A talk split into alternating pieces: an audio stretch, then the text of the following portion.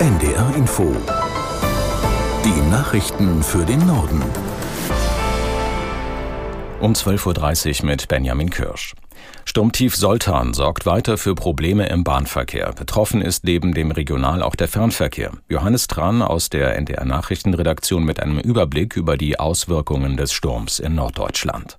Insgesamt halten sich die Schäden bis jetzt in Grenzen, so zumindest der erste Eindruck. Vor allem viele umgestürzte Bäume und herumfliegende Gegenstände. In Schleswig-Holstein sind Stand jetzt drei Menschen verletzt worden, zwei davon schwer.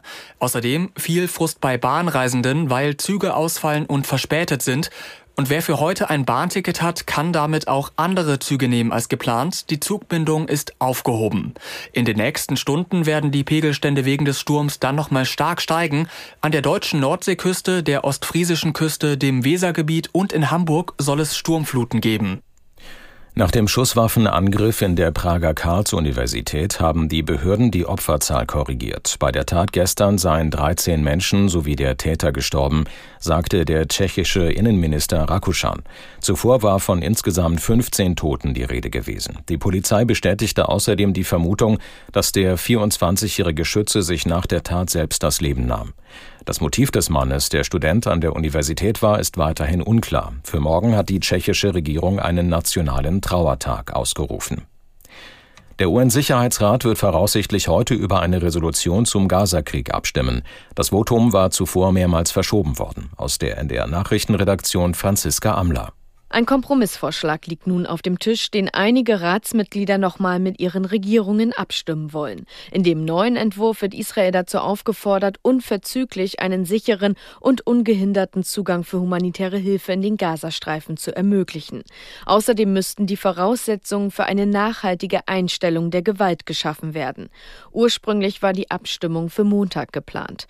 Währenddessen wird die Lage der Palästinenser im Gazastreifen immer verzweifelter. Es fehlt an Nahrung, Wasser und Medikamenten. Die Vereinten Nationen warnen vor dem Hungertod Hunderttausender Menschen. Laut einer Sprecherin des Welternährungsprogramms ist das Ausmaß der akuten Ernährungsunsicherheit beispielslos.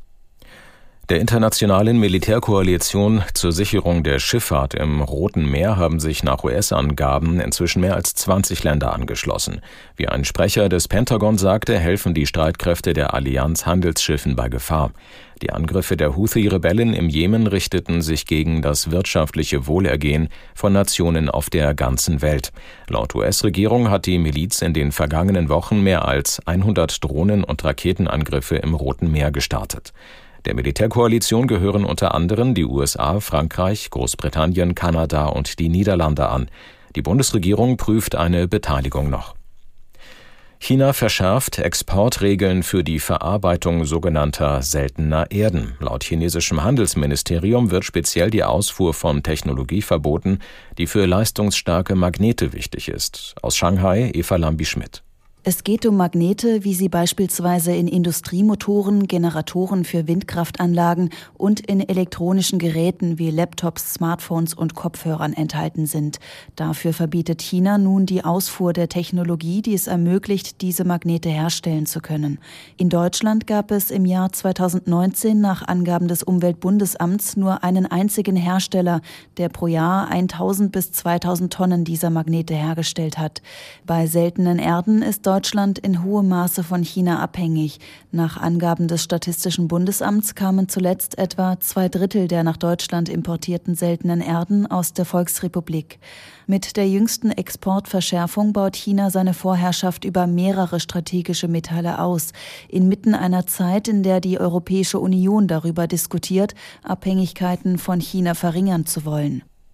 China plant außerdem, Videospiele noch stärker zu regulieren. So will der Staat verhindern, dass Nutzer von Online-Spielen zu viel Geld ausgeben. Aus Peking Benjamin Eisel. Anbieter von Videospielen sollen verpflichtet werden, Limits festzulegen bei dem, was Spieler an Geld ausgeben dürfen. Auch dürfen sie demnach Nutzer nicht mehr belohnen, wenn diese täglich spielen oder zum ersten Mal bzw. mehrmals hintereinander Geld ausgeben.